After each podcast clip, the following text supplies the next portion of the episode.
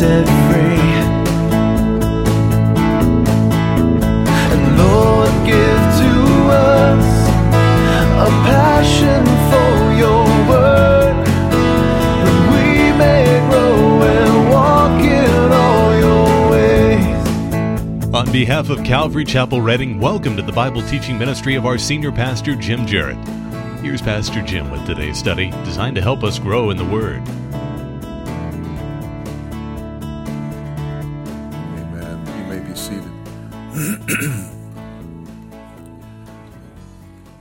The last few months on Sunday mornings, we have immersed ourselves in an expositional study of the New Testament book of James. In fact, we have 15 studies under our belt as we're nearing now the end of chapter 3. And as we've seen, the book of James is one of those tough, sometimes uncomfortable books. Like one of the men in the church told me after we were a few weeks in, he said, Boy, James comes out swinging and he doesn't stop. And I, that's pretty accurate. So it's tough. It's an uncomfortable book sometimes, but it's also very pastoral.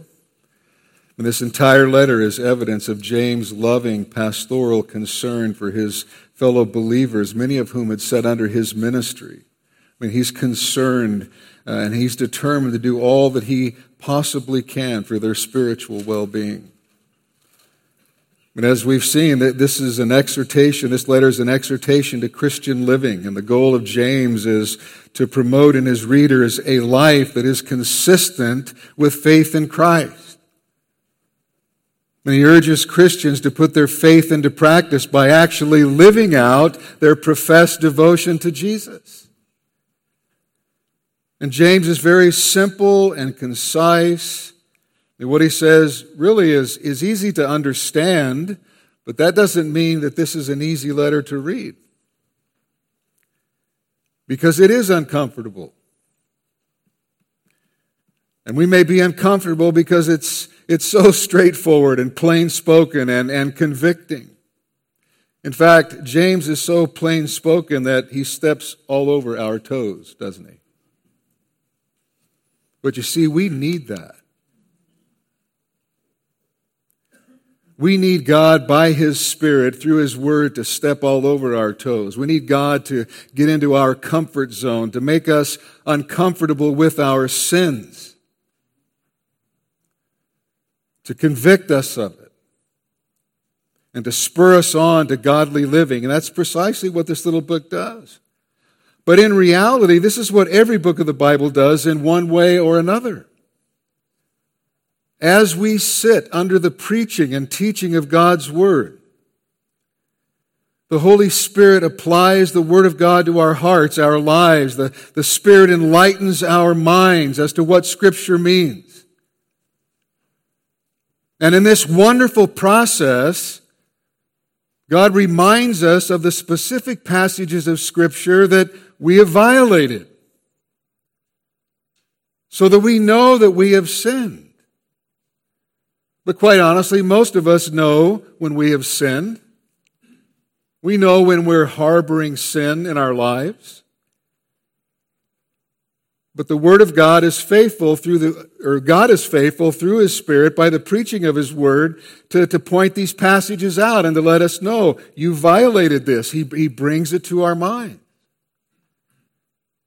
Because the word of God is living and active. It's sharper than any two-edged sword, piercing to the division of soul and of spirit, of joints and of marrow, and, and discerning the thoughts and intentions of the heart. I mean, the Word of God pierces our hearts. It was meant to. It cuts deeply. I mean, it exposes, the Holy Spirit exposes our sin. He points it out. He, he's not going to let us sweep it under the rug and, and just continue in it. And we all have sin in our lives. I mean, one of the gracious works of the Spirit in our lives is that He convicts us of sin. He works in your life and mine in such a way that we see and, and feel the guilt that we should have felt all along. And that's painful, isn't it? and we grieve. And we have a godly sorrow for whatever sin we've been engaged in. At least we should. And this kind of sorrow is good. Because if we respond appropriately, it, it, leads us to confession of our sin, and then it puts us back in a right relationship with God and with others. And so, this spirit given conviction of sin is good. It is a great blessing because it actually means that God is working, that God is pruning and, and purging. He's molding and shaping. He's removing contaminants as He's growing us to the measure of the stature of the fullness of Christ. It means that He's treating us as sons and daughters so that we may participate in His holiness and enjoy, enjoy the, the peaceable fruits of righteousness. I mean, the Lord Jesus taught us, uh, taught us correctly. Blessed are the poor in spirit, for theirs is the kingdom of heaven. It's not talking about uh, material poverty, but spiritual poverty. Recognizing your spiritual bank, that you're spiritually bankrupt. Blessed are the poor in spirit, he said, for theirs is the kingdom of heaven. Blessed are those who mourn. And it's speaking of mourning over sin. Blessed are those who mourn, for they will be comforted. Blessed are the meek, for they will inherit the earth. Blessed are those who hunger and thirst for righteousness. Why? For they will be filled. And we are blessed. We are blessed beyond measure when we're convicted by the Spirit of God through the Word of God. And every time we hear the Word of God preached, we should anticipate and seek the Spirit's conviction in our lives. And when the Holy Spirit identifies a particular sin or sins, either in thought, motives, word, or deed, we're to take note of that and consider that and then embrace that correction as a grace from God because that is exactly what it is. As Paul Tripp said, grace exposes the deep regions of your heart while blessing you with the grace of confession and forgiveness. And so when the Holy Spirit convicts of sin, we're to embrace the conviction as grace from God and then confess that sin to the Lord and repent of it or, or turn from it. So don't resist the Spirit's work and, and promptings from God, but embrace them. Embrace them.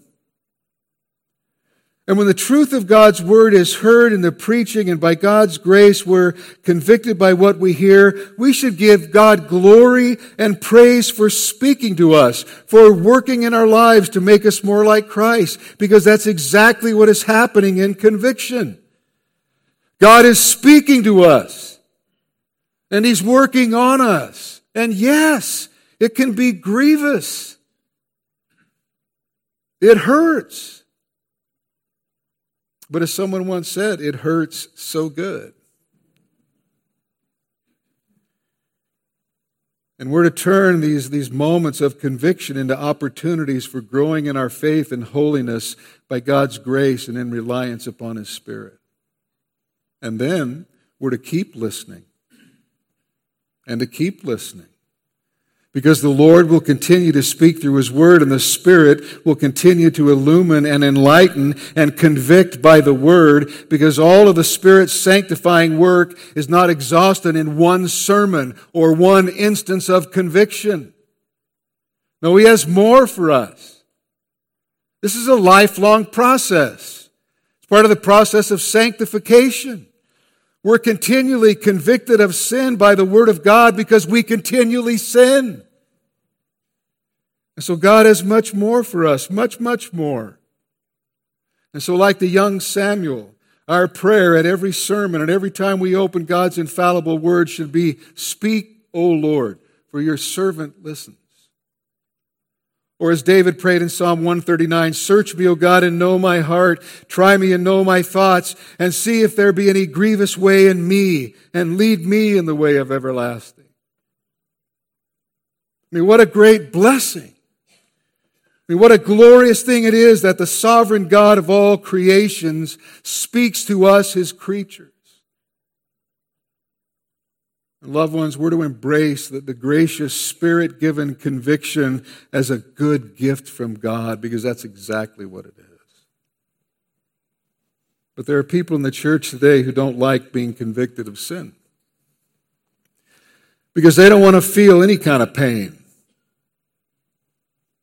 They especially don't want to feel the pain and grief of conviction. They don't want to feel bad about anything. Why? Well, number of reasons. Number one, there are those in the church who have mistakenly come to believe that going to church is like uh, going on a visit to Disneyland. You know, the, the happiest place in the world. You know, they come to earth wanting to be made to feel happy. They expect nothing but positive reinforcement. They expect nothing but good thoughts and, and good feelings and pleasant little homilies about how to have a, a better life or be a better you.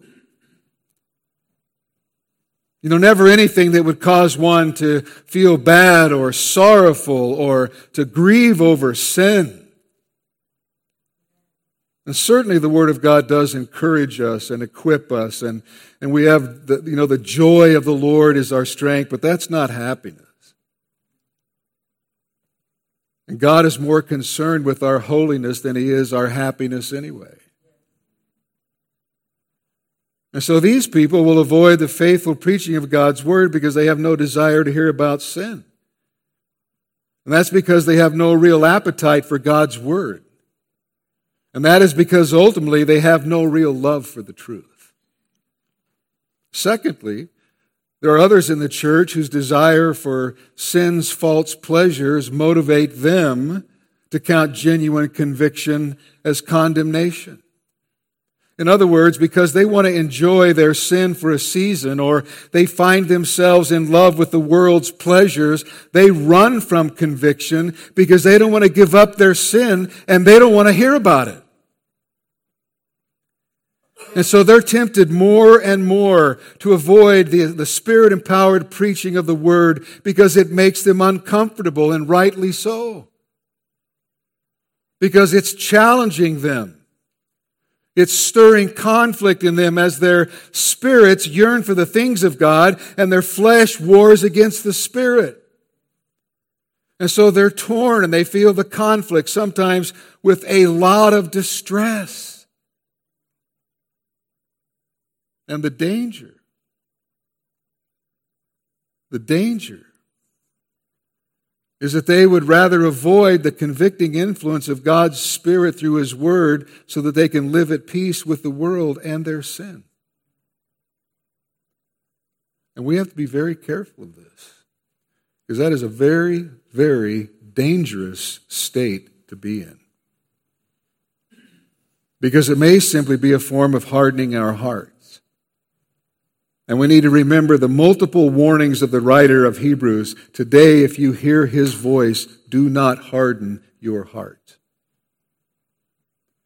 Avoiding conviction may prevent us from receiving God's gracious correction through the preaching of the Word of God. You know, one of the worst forms of discipline that God can give us is to let us have what we want.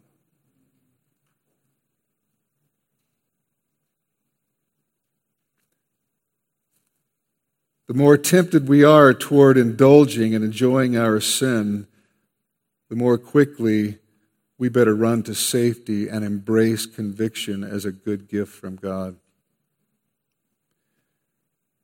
And thirdly, others in the church don't like the feeling of conviction because they fail to distinguish those feelings from condemnation. While conviction exposes our sin and guilt to us, it does so in a way that leads us back to Christ for cleansing and for forgiveness. Whereas condemnation is a condemning judgment, a verdict rendered against the offender, and, and the penalty that the verdict demands. And of course, the penalty or condemnation for sin is what? What is it? Death. As one man said, for the Christian to feel condemned before God, there must be the woeful forgetting that Christ satisfies God's justice on our behalf. One forgets that Christ bore the wrath. He suffered our condemnation and he freed us from the separating negative judgment of God. Our sin and guilt were nailed to the cross. And if we forget this, and if we lose sight of the, the cross, conviction then may be interpreted as condemnation, wrongly so. And if that happens, the gracious work of conviction of sin by the Holy Spirit through the preaching of the word may be resisted and even rejected because they're unable to distinguish the difference because of a lack of spiritual maturity between the conviction of the Holy Spirit and condemnation. And the more tender our conscience, the more careful we must be to distinguish conviction from condemnation. And I believe that, that oftentimes what a believer is experiencing when they say they, they are feeling condemned is instead what they're feeling is the conviction of sin brought about by the Holy Spirit. But that sense of conviction and, and but but that sense of conviction and godly sorrow when you've sinned, that, that's God working in your heart. And again, that's a good thing. However, that sense of condemnation that is not God working in your heart. That is not from God at all. Rather, that is from Satan, the accuser of the brethren. He tries to accuse and condemn us for our sin. And Satan likes to accuse you and I before God, and he also likes to accuse your conscience. He likes to remind you of your sin. He likes to remind you that, you know, you've committed yourself to God and yet you have just failed him miserably.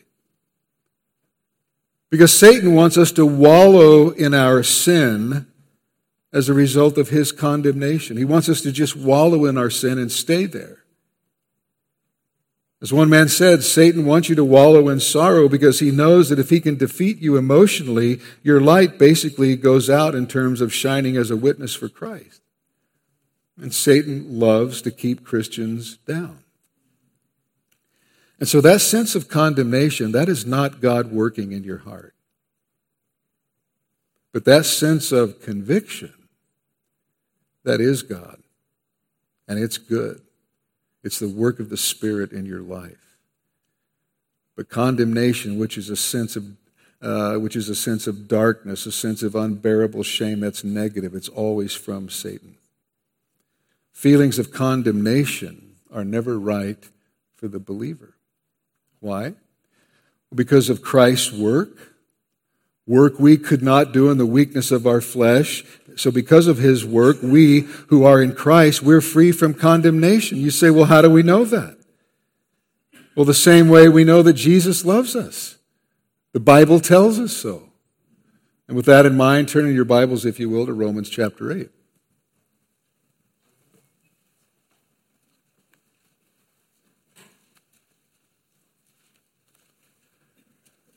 I'm going to ask you to stand. Romans chapter 8.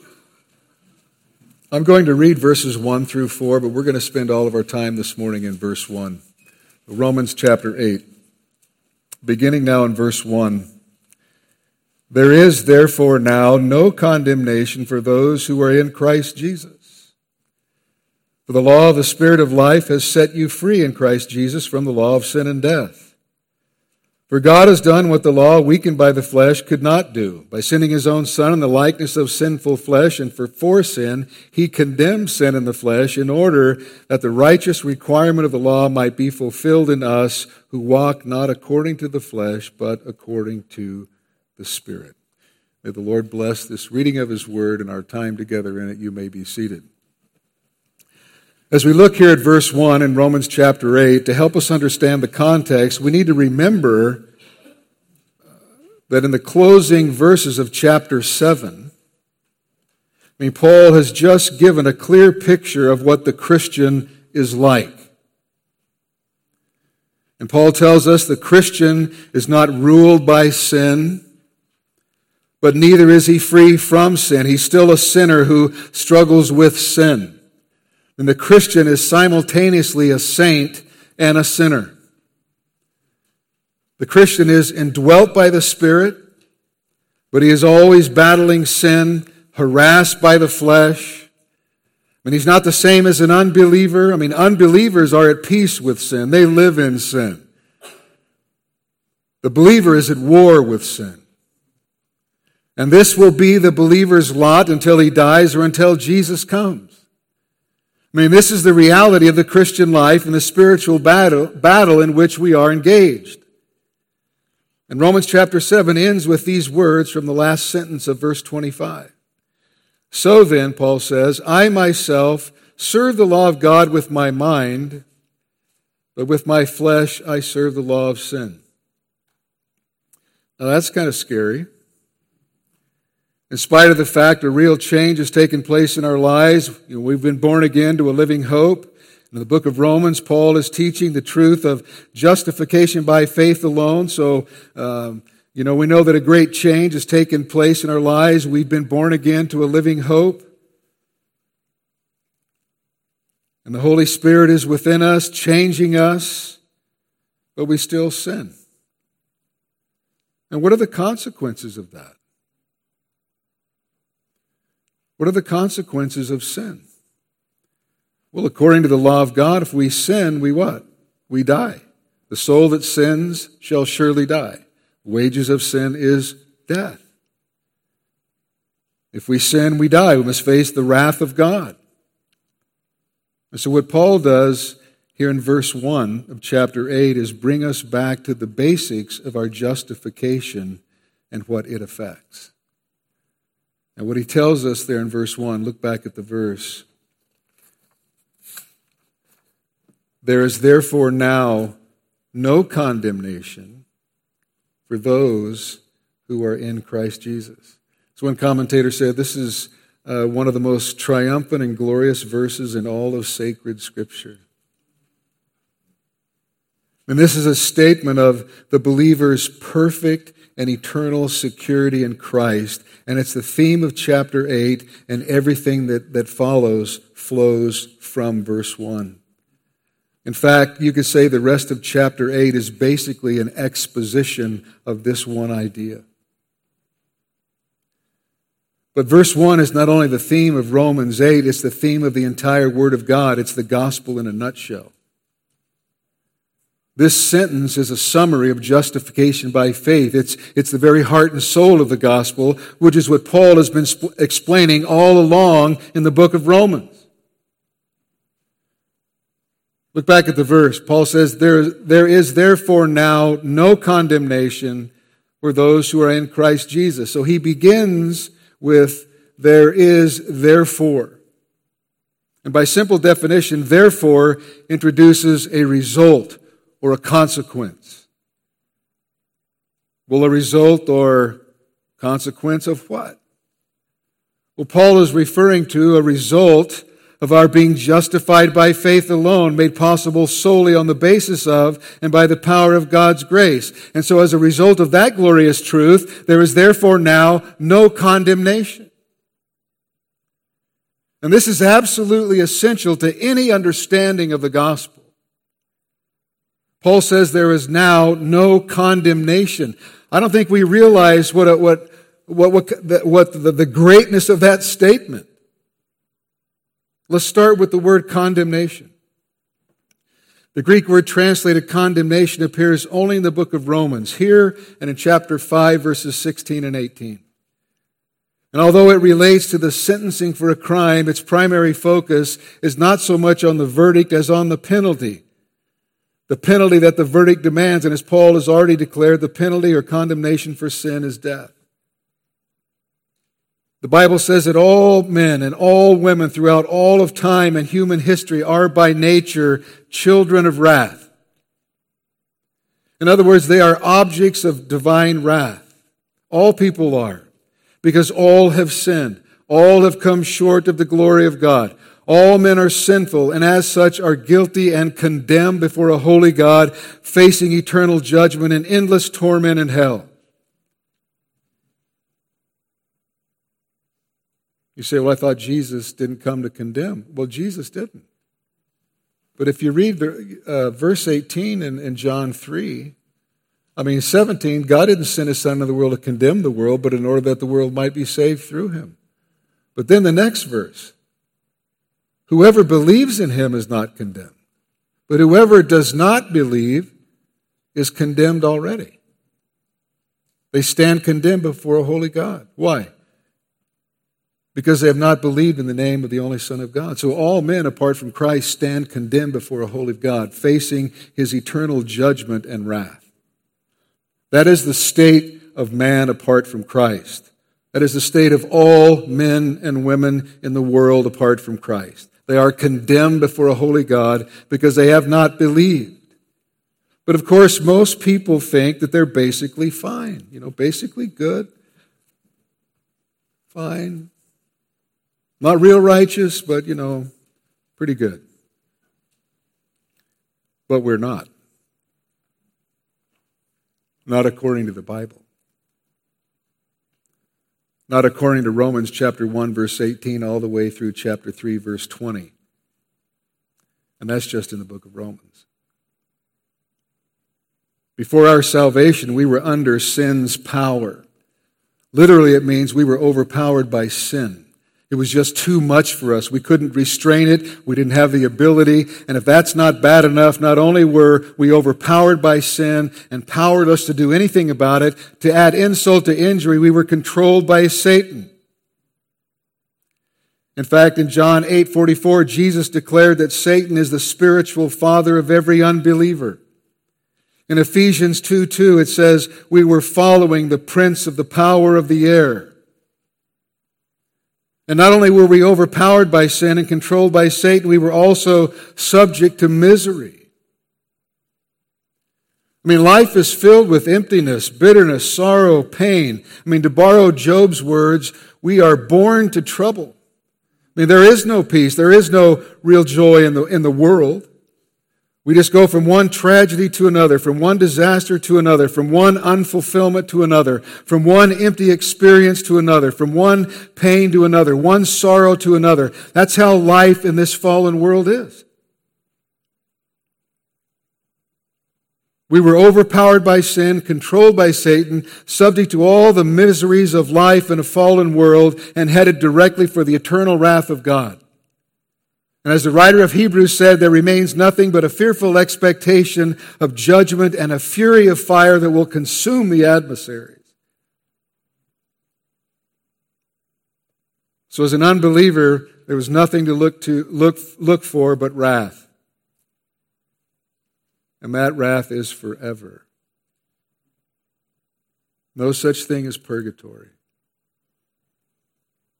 God's eternal wrath and judgment is forever. It is judgment without mercy, pain without relief, punishment without compassion.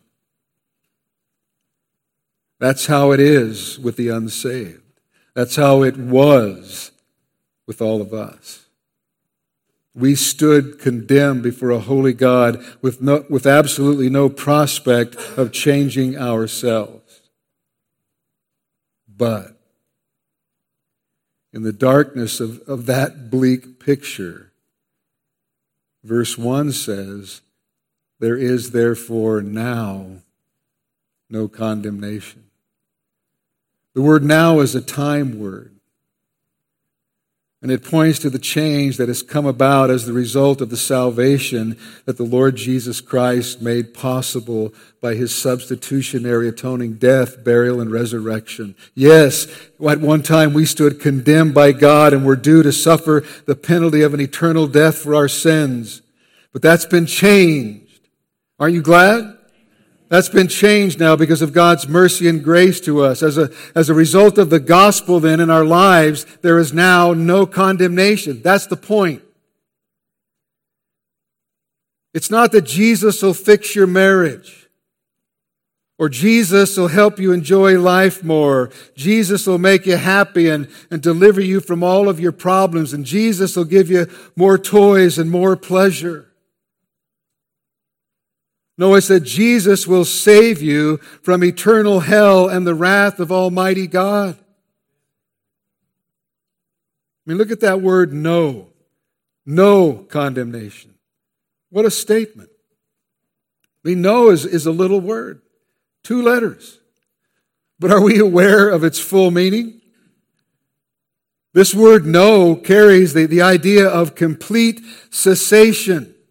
In other words, it is entire, it is complete, it is absolute. There is not one bit of condemnation, not even the slightest tinge of condemnation. Paul is saying that a Christian is a person who has been taken entirely outside the realm of any possible or conceivable divine condemnation. He's been taken right out of it. He has nothing more to do with it. There is now no condemnation to the Christian. Do you realize this morning how glorious that truth is? I mean, if we really understood how glorious that truth is, we would be beating down that door to get here every Sunday, coming in with hearts full of nothing but praise and adoration and thanksgiving to God for what He's done for us.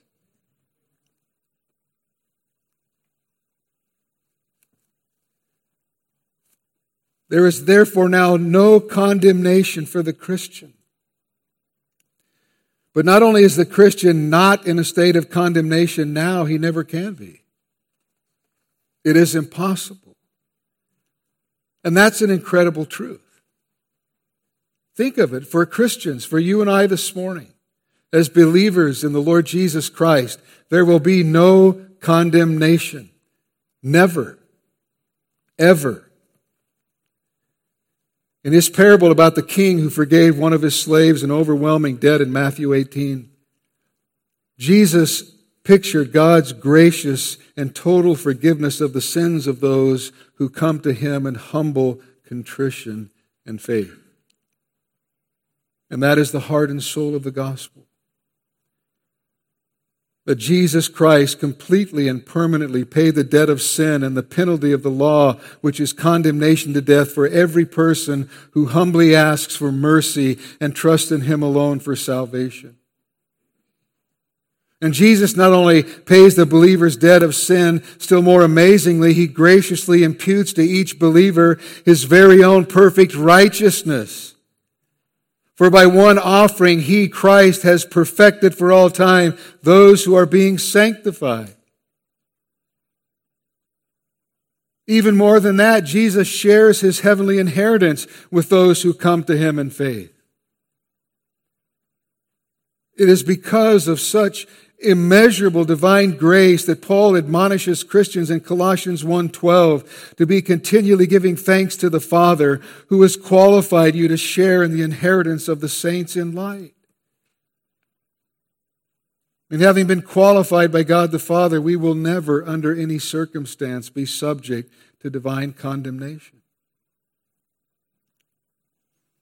Now, it's important to realize that our deliverance from condemnation is not in the least bit based on any form of per- perfection achieved by us as believers.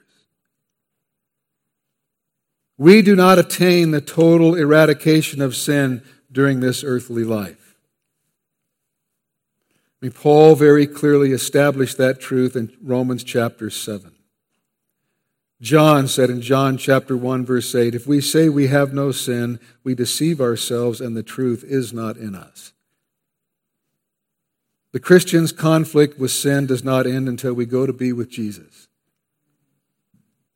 Nevertheless, there is still no condemnation. And Paul is not saying that there is nothing in the Christian worthy of condemnation. Because there are plenty of things in my life and your life, even since we've been born again, that deserve condemnation. We still sin.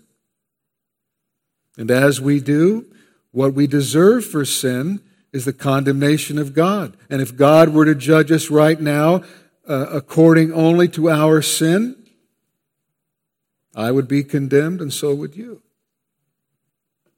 But the glorious news is that we have a Savior, and the penalty for all that sin, all the sinful failures in my life and yours have been paid in Christ and applied by grace. We've been justified by faith and the, the righteousness of Christ imputed to us. And so when God looks at us, he sees you and I as covered, or as Isaiah said, robed with, with righteousness. We are clothed with the very righteousness of Christ. That's how God sees us this morning, although there is sin in our lives. He sees us as perfectly righteous in Christ, and that is why there is no condemnation. Never. Ever. So, what an incredible blessing it is to be placed beyond the reach of condemnation. And the truth that there can never be the eternal death penalty for believers is the foundation of this eighth chapter of Romans. And Paul rhetorically, uh, near the end of the chapter, asks if God is for us, what? Who can be against us? And what's the answer? Well, no one, of course. And again, who shall bring any charge against God's elect? It is God who justifies. And if God, the highest judge and the highest court in the universe, justifies us, then who can declare us guilty? This is an amazing, amazing truth. And no sin will ever reverse this divine legal declaration by the judge of all the earth. It is important for us to understand the fact that though we are delivered from divine condemnation, that does not mean we are delivered from God's loving discipline. Hebrews 12:6 says, "For the Lord disciplines the one he loves and chastises every son whom he receives. And he goes on to talk about the fact that if you don't receive discipline, then you're illegitimate. And you're not a son or daughter at all. And so, even though we're not under condemnation, that does not mean that we are not accountable to God. We are. And because God loves us, He will, by His Spirit, convict us of sin. And if we ignore His convicting work and we don't deal with that sin issue in our lives, if we don't confess our sin and turn from it as believers, God will, if He sees that it's necessary, lovingly discipline us as every loving father does his children. And it's not pleasant, it's grievous, but it's only for a time. But it's God working in us because He loves us to make us more and more like Christ. So even though we're not under condemnation, we are accountable to God, and He certainly will convict us of sin. And if that doesn't bring about confession and, and repentance, then, then God will take the next step and He'll, you know, little give us a little discipline. It's like, son, Come on in here. We need to sit down and talk for a minute. You know, and, and, and God will discipline us. But the point here in verse 1 is that the Christian is not in a state of condemnation, not now or ever. He never can be. It is impossible.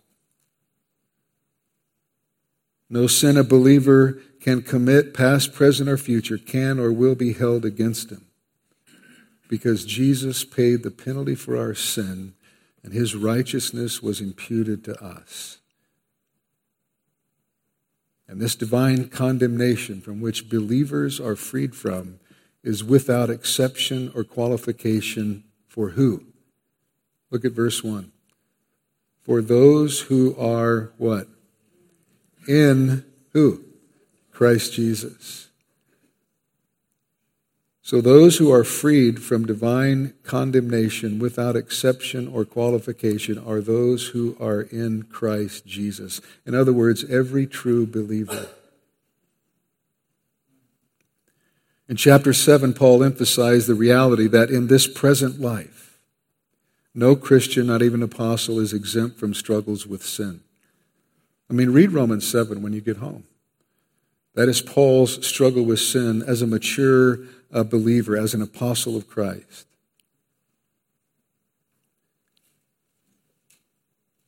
So, not even an apostle, he tells us in, in chapter 7, is exempt from the struggles of sin. And in the opening verses of chapter 8, on the other hand, Paul emphasizes the amazing reality that every believer, even the weakest and most unproductive, shares in complete and eternal freedom from sin's condemnation. And so he declares to us there is therefore now no condemnation for those, all of those, who are in Christ Jesus. And that's a great description uh, of who Christians are. A Christian is a person who is in Christ Jesus. I mean, being a Christian is not simply being outwardly identified with Christ, but rather being a part of Christ. It's not simply being united with Him, which we are, but it's united in Him. In Romans chapter 6, we learn that at the moment of salvation, by the action of the Holy Spirit, we were united with Christ. We were baptized into Christ. We became one with Him. So that we are now in Christ. As an unbeliever, uh, Scripture says we were in Adam. But now, as believers, we are in Christ. We are in Christ. That is a profound mystery which we are not going to fully understand until we meet Him face to face. But we are in Christ. And that being the case, all those who are in Christ are freed from condemnation. You see, there are only two classes of human beings those who are in Christ Jesus and therefore not under condemnation and secondly, those who are not in Christ Jesus and therefore are still under condemnation. The promise of no condemnation is for those in the first class only, those who are in Christ Jesus. And so the question before us then is which class are you in? Are you among those who are in Christ Jesus and therefore not under condemnation? Or are you not in Christ Jesus? And therefore you are still under condemnation, facing the eternal wrath of Almighty God. That's the question, isn't it? That is the issue of life. Now, one comment on verse 1. How many of you are reading the New King James Version? A few of you? Okay, well, for those of you who are reading the, uh, the New King James Version, you'll notice the addition of the words in verse 1 who do not walk according to the flesh, but according to the Spirit. You'll notice those words at the end of verse 1 in the New King James. But that is an error. It's a scribal error, and we know that it is. That phrase is not found in the earliest manuscripts of Romans or in most modern translations. And that phrase seems to be saying that if we continue to lead a godly life in the Spirit, we will not be condemned, but that if we fail to live a godly life, we will be. And so to keep that phrase in verse 1 suggests the exact opposite of what the text is actually saying. Well, how did such an error happen? Well, it's probable that a copyist uh, inadvertently picked up the phrase from verse 4. Whenever you see an older manuscript without something and a later one with it, it's a pretty good indication that it got added in the process, and that is normally the case. But because the identical wording appears in verse 4, the correct meaning of the passage is not affected. Well, does this mean then that we cannot trust the Bible? Well, not at all. Because there are only a handful of problems like, like this, and, and they are very well known to those who work with biblical texts. and they have been corrected. But in, in this case, the error existed for quite a long time, and it still continues to exist in the New King James translation. But these additional words do not belong in verse 1. And here's why. If they did, our escape from condemnation would last only as long as our next failure or sin. And then we would be back under condemnation again. But thank God, salvation is not like that. Salvation is from God, it is by God. And what the text says is that there is therefore now no condemnation for those who are in Christ Jesus. And these are such important words because they remind us of our position now as Christians. There is no condemnation for the Christian now and never can be. But a couple of things need to be said here. Number one, there are many people who misunderstand this. And they seem to think that if the Christian confesses his sin and asks for forgiveness, he is forgiven, and then at that moment he is not under condemnation. But somehow, if he sins again, he's right back under condemnation. And then when he repents and confesses his sin again and asks for forgiveness, well, then he's, he's cleansed once more. And so he's no longer under condemnation for now. And so to them, the Christian is constantly passing from one state to the other, back and forth, condemned, not condemned, condemned, not condemned. How do you ever know what state you're in? Because we sin often in word, thought, deed, and motive.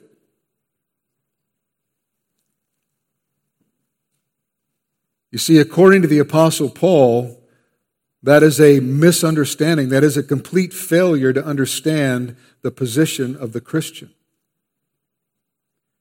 The Christian is a man who can never be condemned. He can never come into a state of condemnation again. What does the verse say? There is therefore what? No condemnation for those who are in Christ Jesus. And Paul is not talking about the Christian's experience there. He's talking about the Christian's position, his standing, his status. The Christian is in a position in which, having been justified, he can never again come under condemnation. That's the meaning of this word no. It means never. So Paul is declaring here that nothing can ever bring a Christian into a position of divine condemnation again. And of course, someone is always bound to say, well, hey, that's a pretty dangerous thing to tell people because if you tell people that, it's just going to encourage them to go out and just sin. I mean, hey, if we tell Christians that their, their past sins, their present and their future sins have already been put away by God, are we more or less just telling them that they're just free and go out and, you know, sin all they want? Well, that's the very charge they brought against the Apostle Paul, isn't it?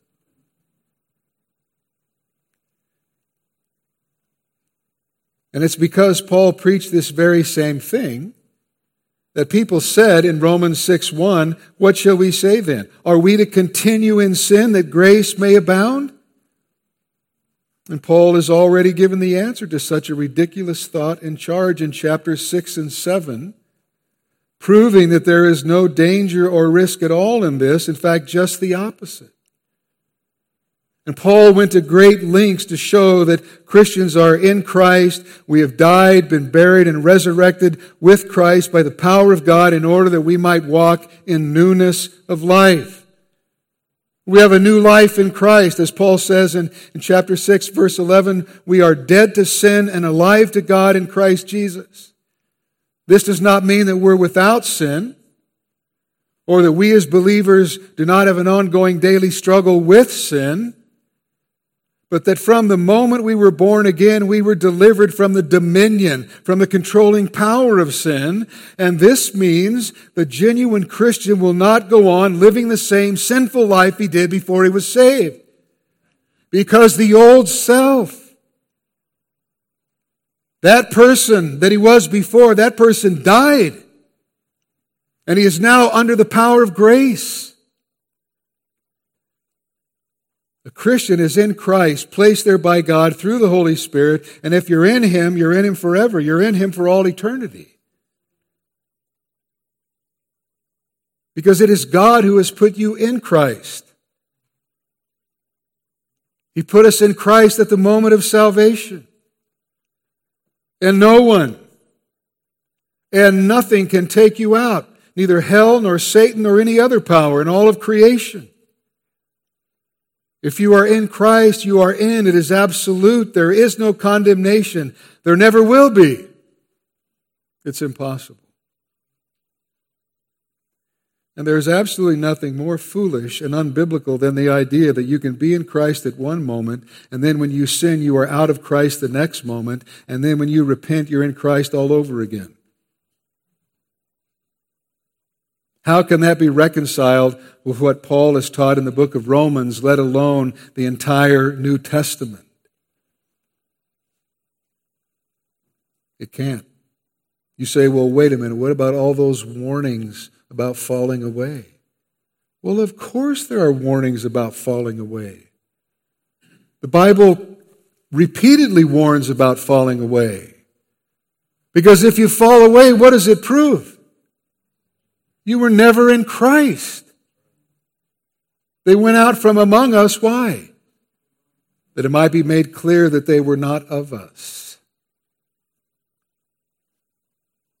The truth about us as Christians is that God, by the Holy Spirit, has put us into Christ. He's implanted us in Him, as chapter 6 tells us. In chapter 7, Paul put our being in Christ in terms of the marriage bond and unity. And then there's the illustration of the body that Paul used in, in 1 Corinthians 12. We are the body of Christ. Jesus talked about our union with Him in terms of the vine and the branches. We are in Christ.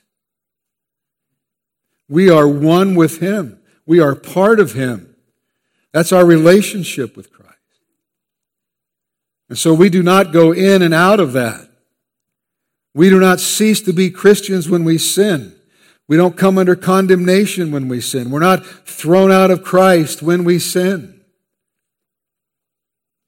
And secondly, though we are not in and out of Christ when we sin, when we sin, however, there is a break in the fellowship. It doesn't sever the relationship, but there certainly is a break in the fellowship. Sin disrupts the fellowship and communion that we can have with Christ. And it can disrupt the fellowship and communion we have with other believers as well. But the good news is that when we confess our sin, ask forgiveness, we're cleansed, right?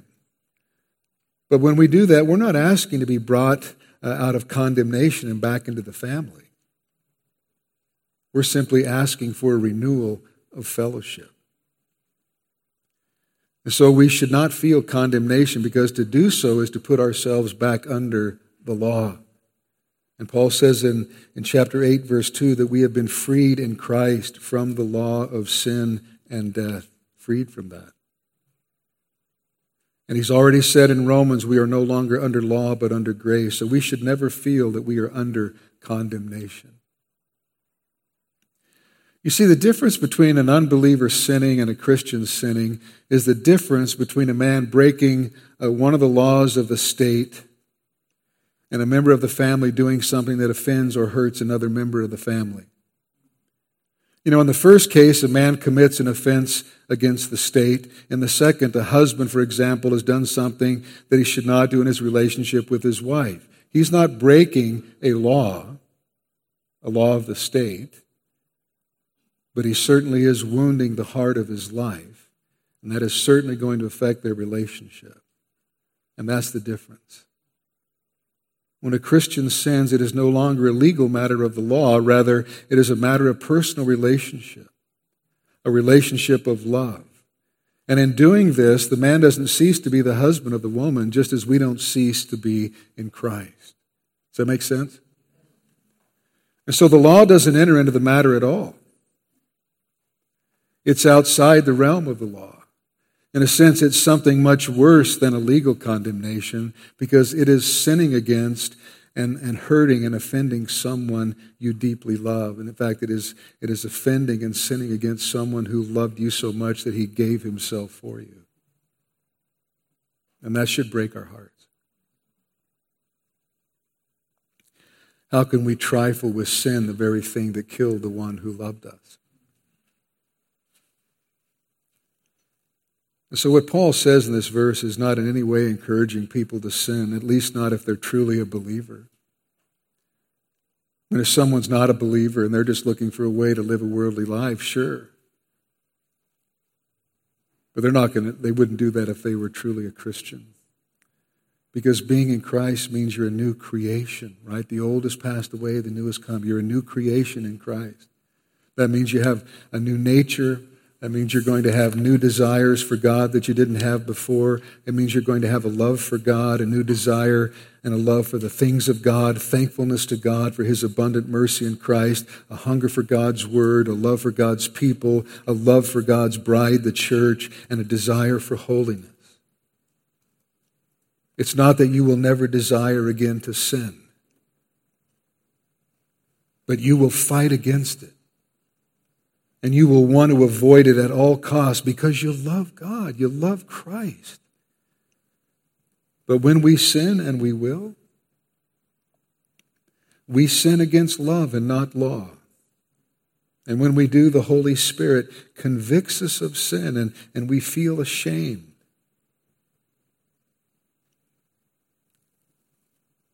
And we hate what we did. And we confess that, and we know that we're not going to be disowned and kicked out of the family and condemned before God. Because there is grace to be found at the throne of grace.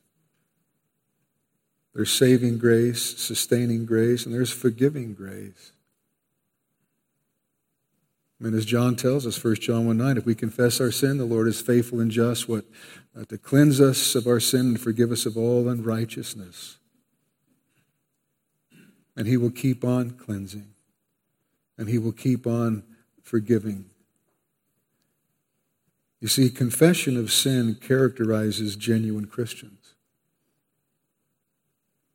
Confession of sin and repentance of sin, that, that characterizes the, uh, the, the, true believer because uh, we continue to sin. And where there is sin, God is faithful to use His Word, working with His Spirit to bring conviction. And, and again, loved ones, this is a good thing. Oh, it's good.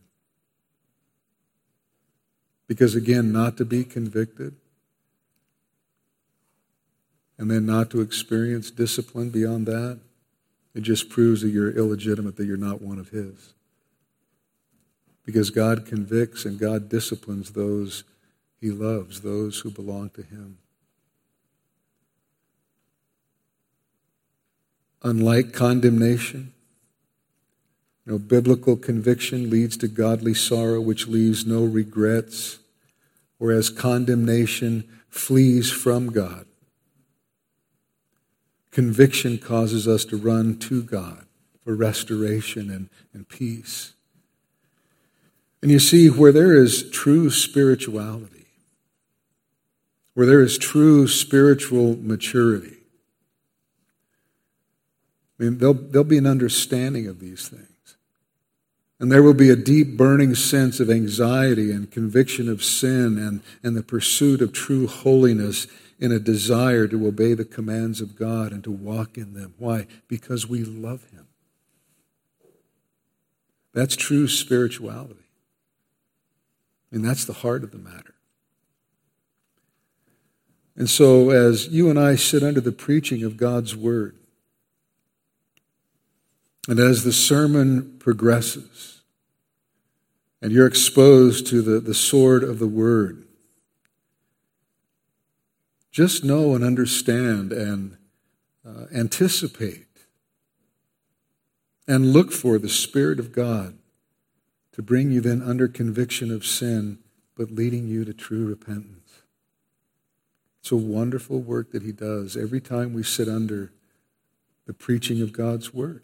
Certainly, we're encouraged, we're equipped, we're challenged, but we're convicted of sin. And the only way you wouldn't be convicted of sin is if you weren't listening, number one. Uh, or if you thought you didn't have any sin. And then you're delusional, right? Because the Word of God convicts, and we all have sin to be convicted of. And when we practice a lifestyle of confession and repentance, guess what? We're going to find a, a, an increased desire to hear more of God's truth. And as we hear more of God's truth, guess what's going to happen? That's going to promote even more spiritual growth and maturity. And that's going to produce a greater uh, sensitivity to sin, a greater understanding of of how exceedingly sinful we are, even as believers. And it's going to anticipate and invite and embrace the conviction of the Holy Spirit. And, and that's going to lead again to confession and repentance. And that's going to increase to just a, a more desire to hear the truth of God's word and more spiritual growth to bring us to a measure of the stature of the fullness of Christ. And so people who think they don't need to hear about sin or uh, be convicted of sin because they're so mature, they're not mature at all. And they don't know the first thing about the gospel. And they don't know the first thing about the purpose of uh, the preaching of God's word. And they probably know very little about the gospel A conviction of sin by the Holy Spirit is good. It is a great blessing. It's to be embraced because, again, it means that God is pruning and purging, He's molding and shaping. I mean, He's treating us as sons and daughters. He's, he's working in us because we belong to Him, and He loves us too much to leave us the way we are. And he's continually working to make us more and more like Christ. And so he's going to remove the contaminants. You know, he's going to grow us, you know, to maturity, that we might become more and more like Christ. And what is the purpose of all of this? So then that we can go out in the world and be light and salt and live the Christian life so that people will actually recognize a difference in our lives, in the way that we live, the way that we behave, the way that we act toward one another, in the way that we speak. There should be a noticeable difference.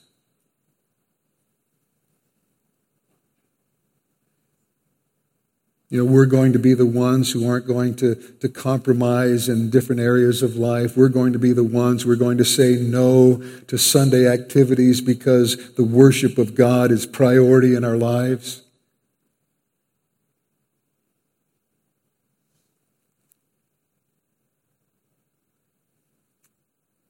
You know, the, the Olympics just finished. I actually didn't watch any of them. But I know they just finished. And, uh, You know, I was actually given a book about Eric Liddell. I've read one about him, and, and, this is another one. And of course, you remember the story of Eric Liddell, a Brit who was supposed to run for the gold medal in the 19, was it 36? I can't remember now, 36 Olympics. But he was, meant he was going to have to run for the gold medal race on Sunday. And he said no. He would not run on Sunday because that was the Lord's day. And he was a believer, and he took that very seriously. And you know, we laud and praise Eric Liddell. Oh, what a glorious thing that is. And yet we. So many will continually miss service for things far less important than running for a gold medal because it's not important. It's not a priority because God is not the priority in their lives.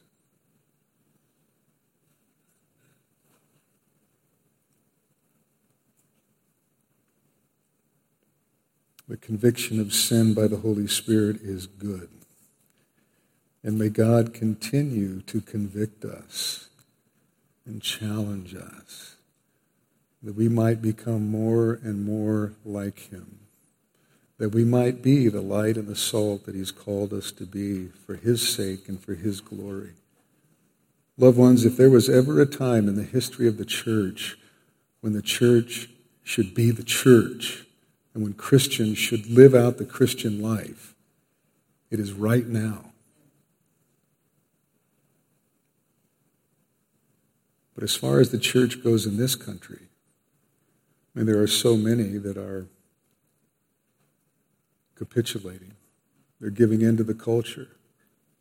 You can't tell uh, the Christian from the unbeliever. So God is going to shake not only our nation, but He's going to shake the church to its foundations. Because judgment begins in the house of God. Discipline begins with us as the church. And that's going to begin with the conviction of sin. And hopefully and prayer, prayerfully, we will embrace that and respond to that and confess our sin, which means just acknowledging that what, what God says about it is right and true and asking for forgiveness and then turning from that sin with the grace and strength that He supplies. And if not, we can expect the discipline of the Lord that can be severe. We know from 1 Corinthians 11 that God disciplined some of the Corinthian believers and that some, some of them were sick God sent sickness their way, and some of them he took home. They died. He took them home early. So let us not take uh, the discipline of the Lord lightly, because it can be severe. But you know what? It's all because God loves us. You see, He doesn't just love us unconditionally. I mean, He does that. But His love for us is far more than unconditional. Because God loves us so much, He is not going to leave us the way we are. He is going to change us by His Spirit, through His Word, you know, through trials, through suffering, you know, through all that we encounter and experience in life, God is going to use all those things for our good and His glory. And may we respond to Him appropriately. Amen? Let's stand and pray.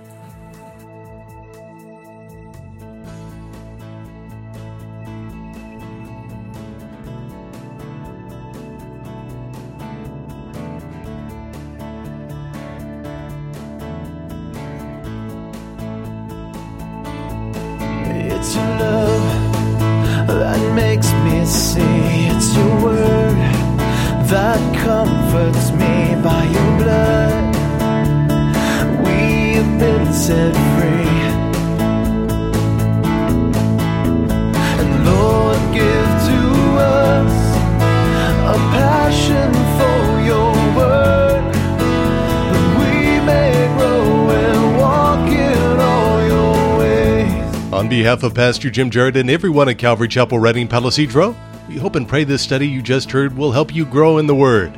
If you have any remaining questions or comments, please call us at 530 547 4400. That's 530 547 4400. Or write to us at P.O. Box 837, Palo Cedro, California 96073. You can also email us through the website at ccredding.com. Thank you for listening, and may God richly bless you.